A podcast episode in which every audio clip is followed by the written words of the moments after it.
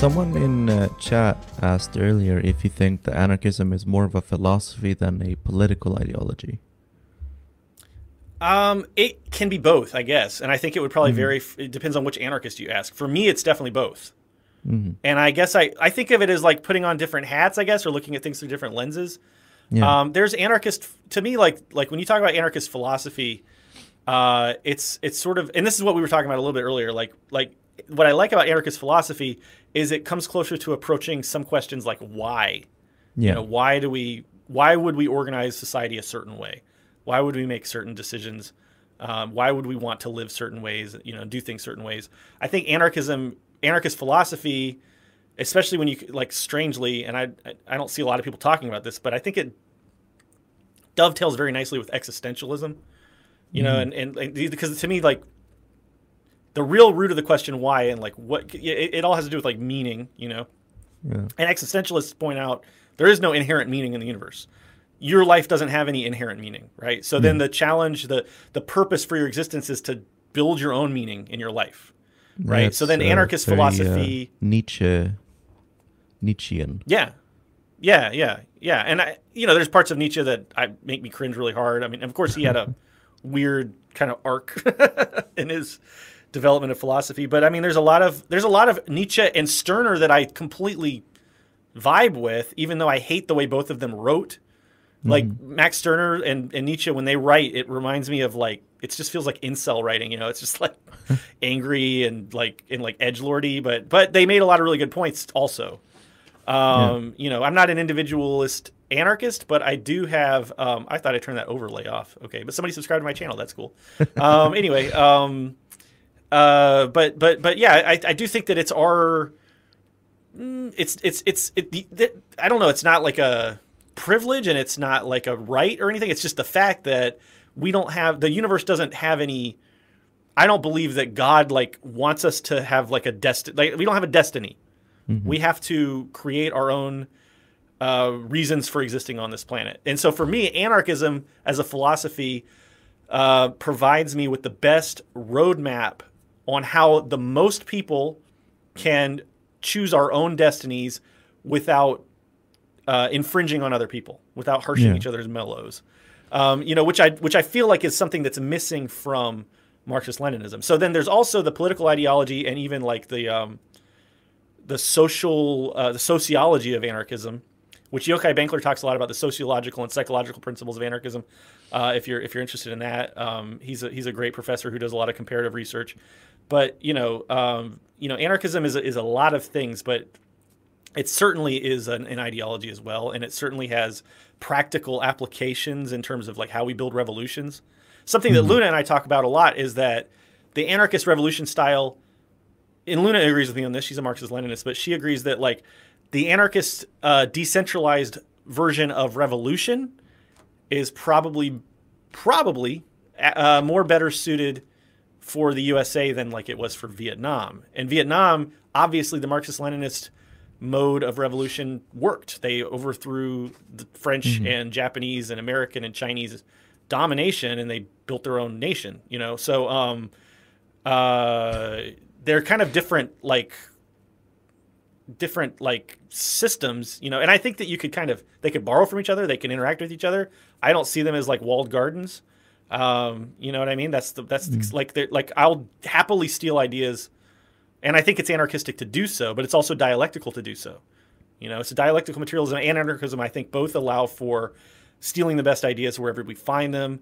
There's this yeah. whole idea of like transcend and include, which Michael Brooks talked about quite a bit, um, which is where you just like anytime you meet a new idea that you're not familiar with, you try to find the best parts of it that you can incorporate into your ideology, and then the parts that you end up you know finding useless, you discard, and you just yeah. keep moving forward in that in that way. So. I, uh, um, I don't know if I answered that question, but I tried. yeah, no. I mean, I agree with with a lot of that, especially the point about looking at different ideologies in different communities and taking what's good and discarding what's bad. Because I do that a lot. Sometimes that pisses people off. Like, oh, you say you're a Marxist, but you know you believe in this and this, and I'm like, yeah, because it makes sense. It's a good idea. And they're like, well, it's not Marxist. And I'm like, fuck you. You can't contain me. I'm not in your box.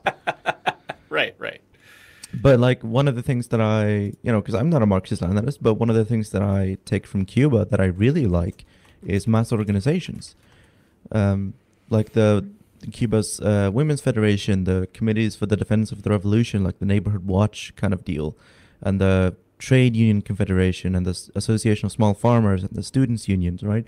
These ways to like create government sponsored organizations which act like political parties, uh, but they're given certain privileges and they're made to empower certain demographics. I think that's a that's an incredible idea to actually empower uh, different communities and to ensure that the that smaller demographics and minorities have a strong voice in your democratic system without necessarily, uh, you know, making it a, like non-proportional or like uh, giving them more power than they should have, right? Um, we, like in accordance with their population, right? So that's something that I take from a Marxist-Leninist society without myself being a Marxist-Leninist. Um, but I think the anarchist philosophy is very interesting, and I, and I, I do try to put on the anarchist lens sometimes. Um, like usually, my mindset is in terms of material reality and class, right? Yeah. So when analyzing a society, I look at which class is in power and how does it relate to the other class in society, right? Mhm. And uh, that gets me far. But sometimes I put on the anarchist lens and I and I look at which hierarchies exist within the society. It's almost Yeah. like like Marxism is like the big picture, and then and then I use anarchism, which is like a X twenty zoom lens, and I look at okay, but within this class structure, what are the other hierarchical structures? Because Right. you know, obviously, the vanguard party in Marxism Leninism is a very hierarchical ideal. Is this idea that in order to overthrow the bourgeoisie, in order to lead the revolution and to have a socialist society, there needs to be this front organization, this top, uh, most educated, most well organized Marxists are at the top, and they lead the rest of the proletarian masses for, forward, right, in, in this revolution, and then they kind of organize the society afterwards. Um, which, you know, from a Marxist ideal, is like, well, if it puts the proletarian class into power, then that's progressive. But with Mhm. the anarchist lens, it's like, well, it's very hierarchical, and is that hierarchy justified? And then it's like, well, maybe not. And maybe there are better ways to organize the the vanguard. This is, well, party. yeah. So this is where things get. I mean, because I like. Th- here's a great example, like a great practical example. I had people when when when um, when COVID first started breaking out, and I was watching what Vietnam was doing. I was freaking out because I was like, "There's no way that the USA is going to know what the fuck to do in this situation. They're just like nobody is prepared for it, right?" And I saw Vietnam, and I was like, "They're they know exactly what to do." It was really impressive. Like they just had a plan, they put it into place, and it worked. And I was very impressed with it. And I was just like, and I was thinking, and you could see, I mean, like I, we did live streams, Luna and I both, we talked about it. We we made videos about like, and I was fucking panicking because I was like, thousands of people are gonna die, you know, in the USA, and I was like, Yeah. my family might die, my friends might die, you know what I mean? So I was like so worried, and so like my whole thing was I was just begging people to like look at what Vietnam is doing and learn from them and do what they're doing. You know, we have to have lockdowns, we have to shut down the economy, we have to put human lives before the economy, or a lot of people are gonna die. And I'm just like beating this drum. And a lot of anarchists, and this was early on, right? Like this is before we really knew what the hell was going on. You know what I mean? It was like still very early days. A lot of anarchists uh, immediately pounced on me for saying that like I endorsed the idea of a lockdown, and they said that's like very uh, authoritarian and hierarchical and blah blah blah blah blah, right?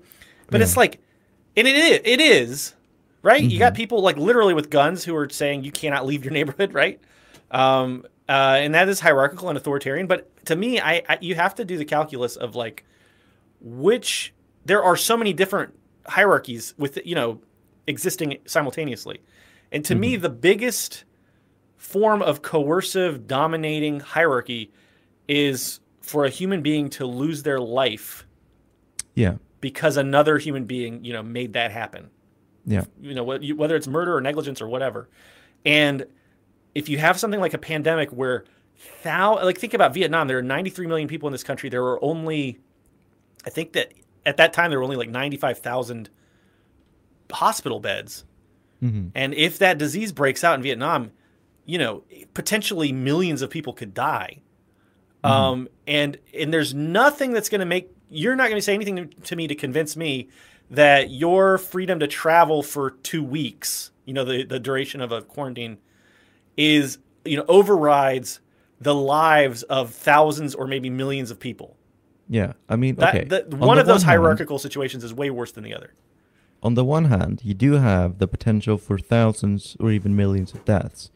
But on the other hand, have you considered that masks are actually unconstitutional? Right. See, that's the thing. Like, and I would, I, and I'm totally in favor of. I think that it, you know, we at a certain point. This is actually something. I don't quote him very often, but something that Sam Seder says a lot, which I think is a good point, is that we get to decide what kind of society we live in. hmm And I think if the majority of people decide we want to live in a society where we're not dying of a pandemic, that becomes a justification. Maybe, you know, maybe it's a short term justification or whatever. You know, we, we could talk all day about the different ins and outs and the details of how we do it. But that essentially creates the justification for creating a mask uh, ordinance or call it whatever you want. Um, but, you know, essentially forcing people to wear masks. And I think it's fair. You know, maybe we should have a, maybe a, some kind of a valve where if people don't want to live in that society, I wouldn't stop them from leaving. Do you know what I'm saying? Like if I lived in a in my hypothetical anarchist utopia or whatever, and there were a bunch of people who were like anti-vaxxer, anti-maskers, and they didn't want to deal with it, then I would open the doors for them to leave. I don't think anybody should stop them from going. If they could find another place to live, or if they could start their own society where they don't have to wear their masks and they could all die together in their death cult, I don't think that I would want to stop them from leaving to do that. But I think that if I, if me and most of my neighbors want to not die of COVID nineteen, we have the ability to create the kind of society we want to live in I mean, democratically. that, that is an interesting question, though. I mean, you wouldn't want to stop stop them, but I mean, what would you say to uh, people like Jim Jones and Jonestown and the People's Church and all that kind of stuff? Where, because he That's convinced yeah, I know you a. I know lot what of saying. people to come with him to Guyana, and then once there, he you know through saying you know through all these like religious stuff and and and just tricking people and lying to them, he told them to to kill themselves. I don't I, I can't remember what, what it was if like the world is ending or like if they kill themselves now they're gonna Yeah. be in heaven or something like that. Um, I for, I forget what the what the whole thing was, but you know he it was voluntary. People did go there voluntarily. They chose to go there. It was their their right to leave the country and to go to Guyana. You know, no one's stopping you from doing that. And then it was their choice to drink poison. Um, so is that allowed? You know, should that? That's a good be- question. You know, and and I don't know that there's an easy answer to that question. It's like, for instance, the whole thing with David Koresh in Waco, Texas. Um, if you're not familiar with that, there was this Yeah. pretty, uh, you know, shitty dude, David Koresh, and he had like a cult, and he, you know, I, I am not a David Koresh fan by any stretch of the imagination. I think he was a, an asshole. Um, but I do also think that the FBI, the no, it wasn't the, it was the ATF, I guess, the the federal government of the United States of America murdered him and his followers. You know, like m- most of his followers. I, th- I think that that was a clear example of murder, and you know, it could have been resolved much differently. Um, but I don't know what the easiest solution to that situation is. I mean, I, I I don't know. I mean, I know that if I had a family member who was in a cult like that, and you know, w- and I was at risk of losing their life to it, um, you know, I would want somebody to go in and stop it, or I might try to stop it myself or something. But I mean, like, Mhm. I think this is a situation. A lot of these things, you know, there, there's no easy answer under any system.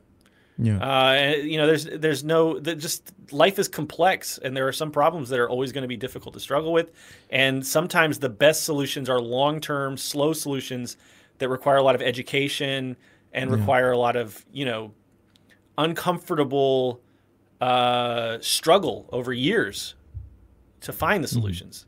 You know what I mean? Like I, I, I don't know that this is something that I, I certainly don't think it's something that anarchists are uh, have a particular like worse, a particularly worse uh, set of tools to deal with that situation. I mean, I guess because like you know you could have a system where they the government just says fuck no and they you know arrest Jim Jones and they arrest all the followers and they throw them in a mental hospital and they force them to you know go through treatment before they're allowed to reenter society. But like that opens the door to a lot of other bullshit that could happen where they're doing the same mm-hmm. thing to anarchists or they're doing the same thing to communists and re-educating people who don't deserve to be edu- re-educated. You know what I mean? It creates a, a very dangerous precedent. So I don't think that yeah. there's really an easy solution under any ideological framework. And these are situations where we as human beings just have to do the best we can. Um, and again, like you say, look at it through different lenses and try to and struggle through it. The one thing I will say is with any kind of a difficult because I you know there's a million abortion uh you know there's so many different like like yeah, complicated questions. suicide. Euthanasia suicide I mean there's so many things. Um, and the best f- tool I think that we have developed as human beings to settle these problems is democracy but with the huge asterisk that the way that democracies are designed and the way that people are acculturated and educated to participate in those democracies is very important, and, and you know, and and you, you, know, democracy in and of itself isn't like, like I said, it's not an on-off switch. It's it's a there are good democracies, there are bad democracies, and there are societies that are uh, prepared to govern themselves democratically, and then I think there are a lot of people who are not prepared and need to, some way or another, you know, become educated, become acculturated to participate democratically in society which is something that happens i mean like again like uh, something in rojava that I, I, you know i'm not an expert on rojava uh, but one thing that they try to do is educate people on self-government so they'll have like workshops mm. for women they'll have workshops in villages where they'll like teach people basically like civics classes uh, because they had a problem where um, they had a lot of problems early on when they were trying to establish this government where the people were kind of acculturated to this like hierarchical traditional way of living and they kind of had to like break down some of those barriers. And i'm, I'm, I'm not an expert on it but to, from what i understand it was pretty effective especially at getting women to empower themselves and to build secondary power structures for women.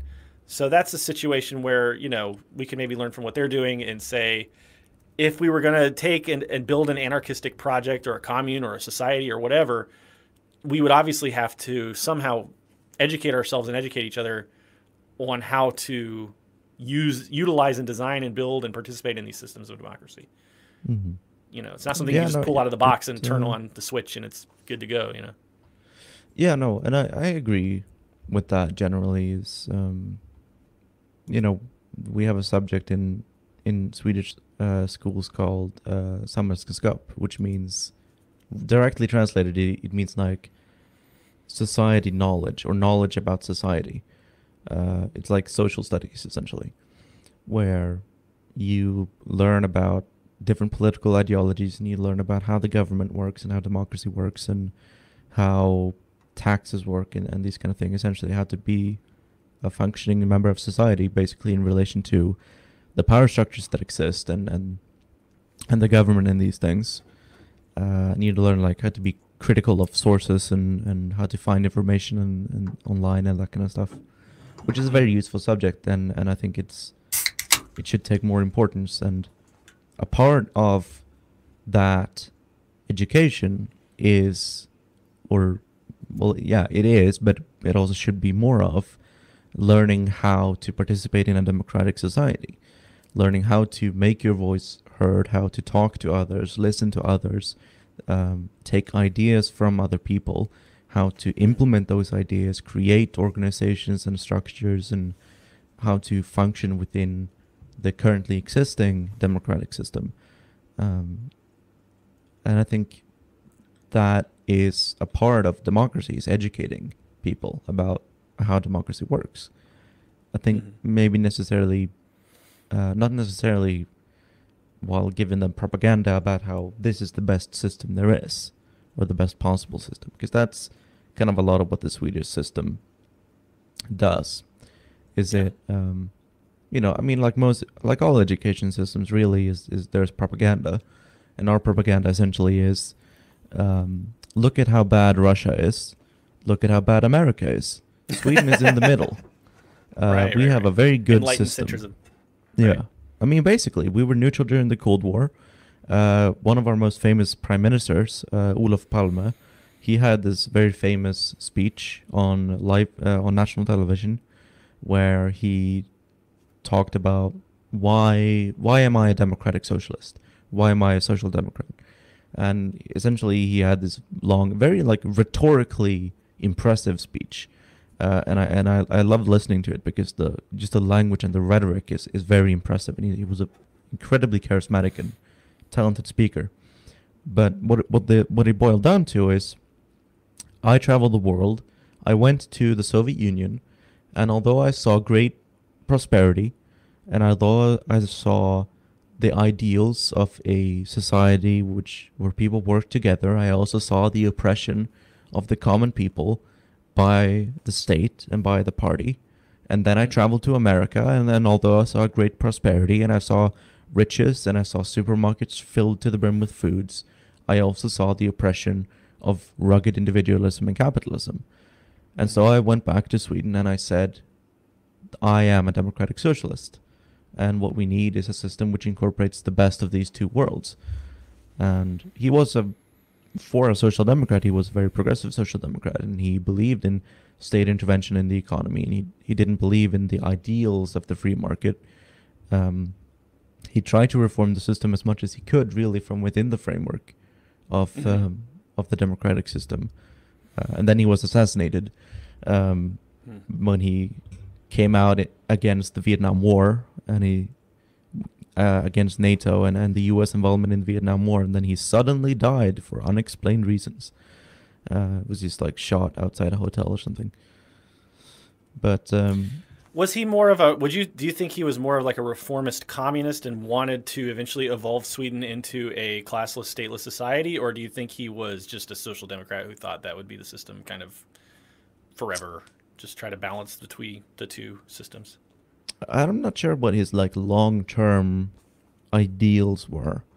I think on on some level he did believe in a classless society, um, but probably like probably before all of that he was a patriot and he was a pragmat uh, like a pragmatic patriot, right? Yeah. And he he believed in making Sweden like a strong nation and everyone coming together and in the short term at least he believed in class collaboration and uh, having the government and unions as like the mediators between the proletarian and the bourgeois classes Huh. Like he, So- he played a pretty instrumental role in uh, It's kind of what the Nazis believed too, but I Oh, guess yeah. it's probably not quite the same. oh no i mean no it, it is very similar uh, Yeah. Swe- Sweden took a lot of ideas from Nazi Germany, uh, a lot of really? the bad ideas. Oh yeah, yeah, I mean we did eugenics for a long time. Uh, until yeah. like well, everybody, I guess, did most most European and American, North American Yeah. places did for a long time. I mean, like Sweden fucking invented race biology, like at the University of Uppsala. Like that was us. We made that, and uh, so Wow. that whole thing is on us. Sorry, world, but um, no, uh, he believed in class collaboration, but he he was instrumental in having unions be kind of like this core part of the workplace and of. I guess one big difference is that he probably meant real like worker-led unions because like Yeah. Hitler when Hitler was talking about unions he was talking about I don't remember I don't remember the German word for it but they had like state sanctioned worker Yeah, yeah, yeah. groups that were like run by the state. So I would imagine no. that We he was more we had, talking uh, about actual independent trade unions, unions. workers. Yeah, okay. So that, that's uh, a huge unions. step up Yeah. from Nazism. Yeah.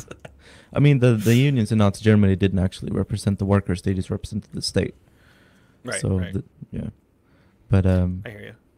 We yeah, like we got unionization up to like eighty percent of the entire workforce. It's just like basically everyone is unionized, and if Yeah. you work, even if you're not a member of a union, you still benefit from um, from the um, the union contracts. Like every workplace, in order to hire someone, they need to have a collective bargaining agreement with an associated trade union within that like Right. industry branch or whatever. Um, Was there and- any thought put into imperialism? Because I know like one major uh, critique of you know the Scandinavian model or Swedish model or whatever um, is uh, I don't know. specific. I, well, I know for instance, like in Sweden, like I read during COVID, there were like IKEA factories in Russia which had Middle Eastern, North African workers who were in really shitty situations before COVID, and then COVID hit, and they were really screwed over by COVID. You know, but this was like an IKEA factor, so it was kind of a form of exporting the suffering and exporting the Oh yeah. exploitation to foreign countries. Was there any? Did that come into play with those formative ideas, or was that not really even on the radar? Or Um, we kind of still had all of our manufacturing in Sweden itself, so we hadn't yet okay. started offshoring uh, and, and outsourcing labor to to the third world. That kind of started happening with you know globalization and neoliberalism and like Reagan Reaganomics coming to Europe and, stuff. yeah, yeah, yeah. But I mean, in terms of imperialism, we um, uh, Palme and, and the Social Democrats in the 60s and 70s, they were against the war in Vietnam and they were against the Soviet invasion of Ga- Afghanistan and just a lot of wars and imperialistic wars in general. And, and we called it out and we said that's imperialism. You can't do that. Like the wa- Mm. we we said the war in Vietnam is an imperialist war, and we aided and we sided with North Vietnam and had to like talks with them and we tried to I think we tried to mediate between North and South, but it didn't really work very well. But we Mhm. mostly sided with the North uh, against the U.S. and France and, Wow. and that kind of stuff. How did that? I mean, that must have been a. uh, That must have had repercussions for Sweden, I would guess. Like, I'm sure that the USA and France and the other well, members of that. I mean, my pet conspiracy theories, obviously that you know our prime minister he came out and he said that's an imperialist war, uh, we're against it, we're siding with North Vietnam, and then he suddenly died. Uh, Ah, okay, I see. That I remember you saying that. Yeah. yeah. Did But, things change know, after that? Did uh, they stop supporting the North after that? I think so. Yeah. Hmm. I th- I think we kind of we dialed down the anti-imperialism after that. I hear you. I hear you. Yeah, I mean, so I don't know. It's, that's really interesting. I mean, I, I would definitely would rather live under that system than the USA. Um, Yeah. Although I, you know, my biggest, I guess my biggest problem with, I I guess imperialism is a massive problem. You know what I mean? Because it's Yes. like yeah, it's great for Swedish people, but then if you're importing things from factory countries where people are like living in slave labor conditions, it doesn't really. It's just Yeah, more and of a. It's a. It's uh, a.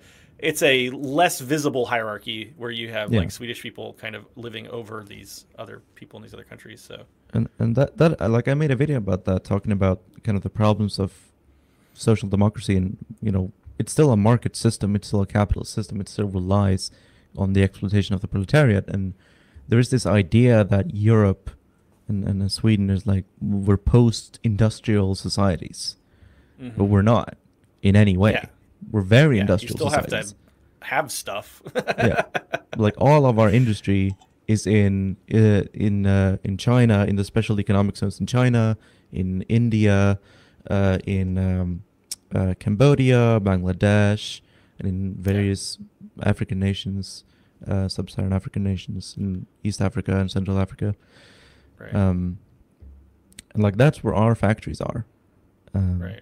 And we still rely on Taiwan is very similar. I mean, I'm not as familiar with Sweden, but Taiwan has a very similar situation where, like, if you go to Taiwan, it feels very socialist. It is very socialist, but like, Taiwan has this massive. Well, you know, so the very brief history lesson is that when Chiang Kai-shek left China, the nationalists stole all the gold in China and they brought it all to Hmm. Taiwan, and they set up this this country and like it was basically there were two classes. There were like the extremely wealthy elites, and there was the military. And the Mhm. military people lived in communes for like I think a couple of decades, um, and like a super communist commune. Like I, I I walked through one. It's like one of the last ones that still exists. But like they have like a communal school. They have a communal kitchen. Everyone eats at like the communal, uh, you know, eating area every day. It's like a Mm. self-contained little unit. Um, and then like the rich people were all like living in the city. But anyway, so over time, it's kind of they've melded back together, and Taiwanese people have like one of the highest rates of entrepreneurship, and basically like a lot, not most, but like a ton of Taiwanese people own a company that manufactures something in China, or maybe they manufacture it in Taiwan, you know, with like exploited Taiwanese labor or imported labor from like Southeast Asia or whatever. But yeah. you know, you have this like you have this place that looks like you know Shangri La or like uh, Wakanda. You know, it's like very like mm-hmm. you walk around, it's beautiful. They have lots of public you know resources. You could like take public bicycles, public transportation. Everything's yeah. great. They have great healthcare, great schools, but like the engine that's running all of that is like exploitation that's happening mostly in China.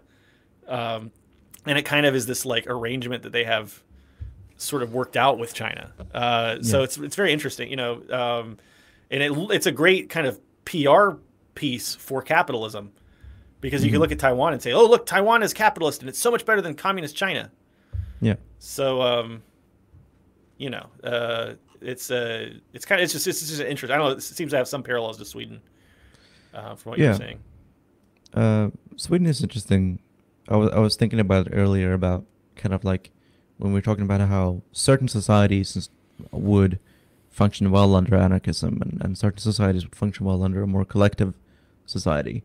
And mm-hmm. I feel like Sweden is like prime like it's not a good thing.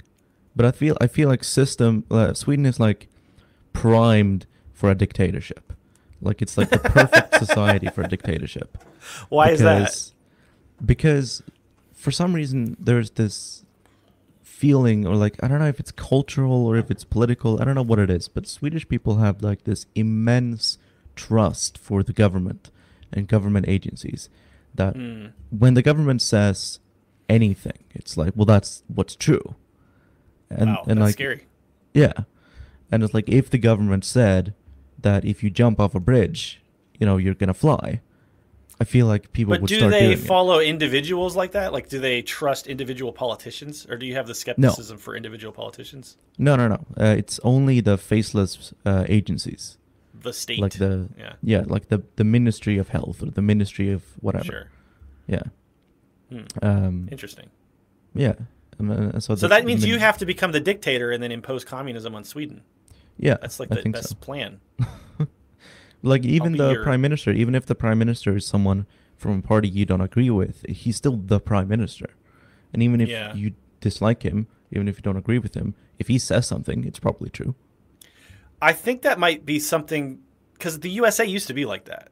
Like yeah. back in the up until maybe the I think until Nixon is what most historians say mm-hmm. is that you know before Nixon there was a kind of a trust and of course i'm talking about white people you know like privileged yeah. white people who were who were enjoying the um, happy accident of american prosperity mm-hmm. but you know they they they had this kind of inherent trust for the government um, and then after nixon and all that shit about watergate came out then like that's when the real backlash started happening and sort of fell apart since then although there are still i don't know like trump trump probably just dynamited whatever was left of that because I don't.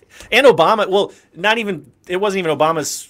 I'm not. I'm no fan of Obama, but obviously the fact that we had a black president um, eroded the trust for the presidency that a lot of white racists had. Do you know what I'm saying? Yeah.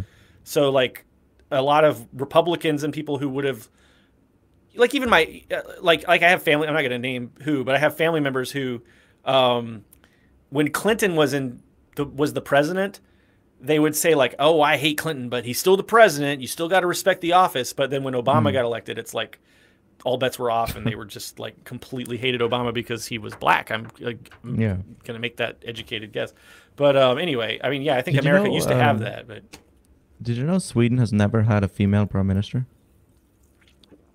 I I I don't know if I should be surprised by that or not. I, I don't know what the state of like feminism is in Sweden. The very like a, like very progressive, very feminist. Like all the, even like uh, the liberal conservatives, uh, like mm-hmm. say they're feminists and like believe in women's rights and, and everything. We don't really have like sexist political parties. Like the Republican Party is like very anti-abortion and stuff. Yeah, um, I want to read a comment because Rusty says, uh, "Is it?" I, I definitely like yield to your. I've only been to Taiwan one time, and it was for like a week. So I hope I didn't imply that I'm a Taiwan expert. I was giving my impression and some and the impression that I see in a lot of like news coverage of Taiwan. But I, I will read. Um, as a Taiwanese, I have I have to say working class folks in Taiwan have been struggling with stagnant living conditions for some three decades as well, and it really isn't that different from how it is in the West. Um, so yeah, I mean like, and I know working class people in Taiwan that I was staying with, and it's not like they were like living in the lap of luxury, but they did enjoy things like cheap public transportation and clean air, mm-hmm. and you know there were I did it felt to me like a pretty nice place to live, sort of like South Korea feels the same way to me.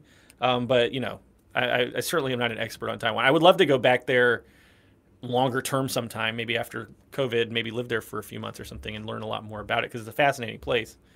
And um, and the Taiwanese people I met were super super cool. But um, yeah, you probably have have. In fact, Rusty, if you ever want to have a conversation, um, I do a show sometimes on my channel called Micro International, where I talk to people from around the world. You can email me at I'll put a I'll put my email address in the in the chat. Um, that's a kind of open invitation to anybody from any part of the world that wants to talk about this stuff. It probably will be a while because I'm about to travel for a few weeks, but when I get back, or maybe while I'm traveling, we can have a conversation. Mm-hmm. Um, just yeah, I'd love to talk to you more about Taiwan. Um, anyway, sorry, I just wanted to address that because I don't want to make it feel. I, I, was afraid I made it seem like I'm know way more about Taiwan than I really do. So, if Rusty oh, yeah. has any corrections, please let me know if I said anything inaccurately. I tried to avoid talking about countries and what things are like in other countries when I, I just don't know that much because yeah. people. Well, know, I know Breadbeard uh, who lives in Taiwan and he tells me a lot of things and he's yeah been there for a few years. He speaks Mandarin, um, so uh, he I, I kind of trust him a little bit, but I would obviously trust a native Taiwanese person more than white ass mm. Breadbeard. Um, so anyway, yeah, yeah, but I, I I do think that if if socialism were to come to Sweden, it would almost have to be a very centralized system. And like I'm in favor of centralizing, re-centralizing our our welfare system and, and our public transport system and our because like our public transport system is so stupid because right now it's regional, right? So we have a we have a regional uh, public transportation system in uh, the the province that I live, Western uh, Gothia, right? And so I can buy a train ticket to go anywhere within that region. But if I want to go, if I want to go to Stockholm, then I have to buy a train ticket from that region, and and they send a train, or they they have a train that goes from Gothenburg to Stockholm. But like I yeah. can't get like a bus from like one town to the next if it passes like a regional border because public transportation so, is handled Kr- by Kropotkin, I think, has a great. It's very specific to what you're bringing up, actually. so Kropotkin talked a lot about train systems because mm. he said that, and I'm not, uh, I don't know how factual this or whatever, but he said that like there were certain trains. I can't remember exactly which countries they were, but there were certain train systems in Germany, I think. Um, where the the workers kind of managed it more, and then there were other train systems, maybe in like England, where it was like managed more by like bureaucracies. Mm-hmm. And you know, so what Kropotkin always said was that like, I don't know if Kropotkin said this or not, but it's like the um, it's like the the authority of the shoemaker. You know, like if when we're talking about making shoes, a professional shoemaker, like we should probably listen to what they have to say and give them like a little bit more authority in that situation. And so like with a train system, like wouldn't you agree that the best thing to do is just to like let the people who work at a train station all day decide how the train station should be run and let the people who are like civil engineers and know all about you know, it, it's like it, like we should give them a little bit more uh, uh, leeway in designing those systems, you know, and maybe like uh, uh that's something that Kropotkin always suggested was that like the workers should basically organize and design the systems themselves. So like maybe it could mm-hmm. be a mm-hmm. centralized national train system, but it's not run by the state. No, it's run more directly by the people who work in the train system. I mean, what do you think about that idea? Um, like well, like a workers cooperative, you mean? Essentially, it's like a workers cooperative. Yeah, I mean, but it would just be like a statewide workers co-op where the people who operate the trains and build the train tracks and design the train systems and everything like they are the ones that make the big decisions about with mm-hmm. with uh, integration like you know and it, that's maybe an oversimplification because obviously it would have to have integration into the community because mm-hmm. obviously if they want to build a train track like through your neighborhood your neighborhood should have say in. You know what I mean? Like it's not. I don't want to oversimplify it, but the point is that like it's led. It's kind of steered by the people who work within that train system. I guess. Yeah, I think I think it does make sense. There's also, I mean, there's a there can be conflict of interest. You know, like like you, the example you just brought up of um, between the people and and the workers, right? So there's there's this contradiction with uh, you have people in the workers cooperative who I don't know. I mean, I don't know if they would own, but they would at least run the co-op, and then you have the workers outside of the co-op, and they're mm-hmm. in this situation pretty much powerless. Whereas, well, they wouldn't have to be that. Like, give me an example of what the worker outside of the system would be that would be powerless, because like, well, in, in the classical, sure. in the classical worker cooperative, you know, if you have like a kind of a market socialist system, kind of like Yugoslavia had, you have a bunch of different companies competing with each other in a free market, but they're cooperatives. They're owned by the workers themselves, but you're still yeah. uh, oppressed by the system itself of markets and of uh, yeah. Well, I'm talking. I'm not. I'm, I'm, talking about a post-revolutionary society. I guess. I mean, I. Mm. If it's a if it's within a, the framework of capitalism, then I mean, a workers' cooperative would probably be better than privatization. You know, obviously. Um, yeah. You know, but yeah, I'm just saying within a, if you could have a system where you have the railroad workers who generally control the way railroads function in in uh, coordination with you know the communities that they run through and, and serve. Um, you would have like the garbage workers would design and control how sanitation works in accordance mm-hmm. with you know in, in, in, coordination with the the communities that they serve, et cetera, et cetera, et cetera. Um, so like I mean, just yeah, that's Kropotkin's answer for like the post-revolutionary society. Obviously, within a liberal democracy or a social democracy, um, it's going to be more. There's going to be more complications. Yeah. You know, then it, yeah, because I guess the idea is like you're going to have all kinds of problems. Yeah, that's that's why I don't think that cooperatives like there are a lot of uh, libertarian socialists who think that this the whole key to all of this is building workers cooperatives mm-hmm. and that if we just build enough workers cooperatives then we can overthrow capitalism that way and i just don't think that's true for a lot of reasons one of them is like what you're saying that there's all these interactions between the workers co-op and the capitalist structures that exist and it's going to poison that well time and time again yeah. also it's just very very difficult and i know this is somebody who's owned five businesses myself it's very difficult and expensive to start a business without a lot of money and especially yeah. if you want to employ a lot of people you know that takes a lot of capital so there's a reason that everyone doesn't just start their own workers co-op it's because they don't they need starting capital which is restricted by the the capitalist owning class so anyway mm-hmm. that's kind of a di- diversion a digression but um yeah uh, i mean i kind of see i don't know it, it, it's interesting because on the one hand I, I do agree with I guess, I guess you might call them almost technocratic ideals where you have experts kind of being having having authority in how to run mm-hmm. certain industries and how to run certain workplaces and that the workers themselves should have democracy in the workplace and should be able to run workplaces more or less how they see fit. On the other hand, I think public transport is one of those things where it's it's like healthcare, it's like education. It's this it's a public need and it's in the interest of the entire population that it runs smoothly and it runs in a way that benefits the people and not necessarily that it runs in a way that benefits the workers of the railroads, right? So, yeah. Well, yeah, and that's why you would have to have democratic frameworks that take all of that into consideration. But as far as like, mm-hmm. I think that the working hours of a railroad employee, or whether or not a railroad employee should be you know, fired for drinking on the job or whatever. I, I don't feel like that should be up to the city council um, mm-hmm. as yeah. much as it should be up to the workers that they that work in that industry and understand that industry.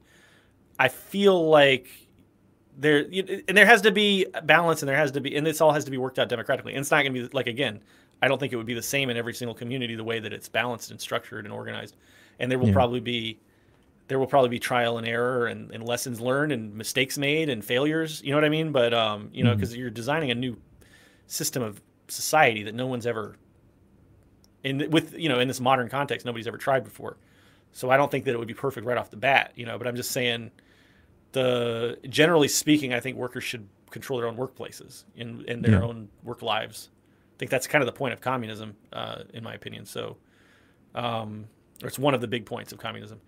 Um, Mhm. so, like, okay, like, like let's let's get into the. I guess I, I have some questions for you about, um, you know, like your ideal post-revolutionary society because I would assume that as a Marxist and as a communist, you want society to eventually evolve. You want the state to wither away eventually, and for there to eventually be a classless, stateless society. Am I correct in that assumption? Or Yeah, the idea is that the state and the tools of the state and, and all the institution of the state and of the government uh, over time become depoliticized, and the the the usage of the state becomes less and less necessary over time. Uh, more power is put to the people more directly, and the necessity of the state becomes less and less over time until eventually you wake up one day and you think, "Oh yeah, there's no state anymore." yeah, Essentially. yeah, right, right. It's right. a it's What- a long what kind of it's like a long uh, process. Yeah, it's cer- certainly a long process. But I think that what might be useful for you as a Marxist Leninist is to one I'm of the reasons you might want to study. I'm sorry, as a Marxist, I'm just uh, I lump you all. I lump you all together into one big hat, and I call it Marxist Leninist. So. I take great um, offense to that. yeah, but anyway, sorry, I, apol- I I retract my statement. But um, uh, one of the things that might serve you as a Marxist who does want to, even if it's beyond your lifetime, but you you do Mhm. eventually hope that society will de- develop in that way. I think anarchism. You know, we're talking about building a classless, stateless society and what that might Yeah. look like, and it might give you kind of a, at least spark your imagination for what you might be working towards, even if you think it's unrealistic to do it as early as I do. Like what I always say is the real difference between like a Marxist, a Marxist. I'm trying not to say Marxist Leninist between between somebody like you and somebody Uh-huh. like me. I think it comes down to uh, priorities, timing, um, strategy. But I think Mhm. that in the uh, our our long term vision for humanity is very much the same. Yeah. I think there I think there's very little difference in what we want.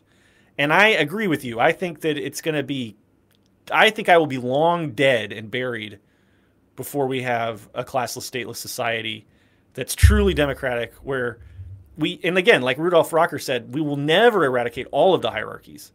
Hmm but you know even when even to come close to like a real truly living breathing anarchistic society where we all buy into the principle of anarchism i think that is decades and decades if not centuries away.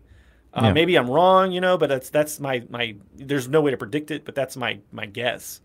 Um, but we do have to um, I do I do think that we have to start grappling with a lot of questions really quickly that we don't have time to think about. Like so, things that concern me are things like security technology and the Yeah. fact that we now have drones, we have face recognition technology, we have all of these hmm incredible and like incredible applications of artificial intelligence that can be used by a state to brutally oppress people Yeah. like hopelessly oppress people it's not here quite yet but in 10 or 15 or 20 years if a state you know looking at the way that states te- the, the technology is evolving. If the state wants to just completely dominate a society i think the technology will be here very soon. And that's not even getting mm-hmm. into things like genetic manipulation and the fact that like you know transhumanism under capitalism is going to be a nightmare it's going to be like gattaca Yeah. where we're going to have like designer babies and shit and then the working class is just going to become like you know like completely suppressed genetically. I mean that, that stuff terrifies me. The global ch- climate change stuff we got to get our hands around that very quickly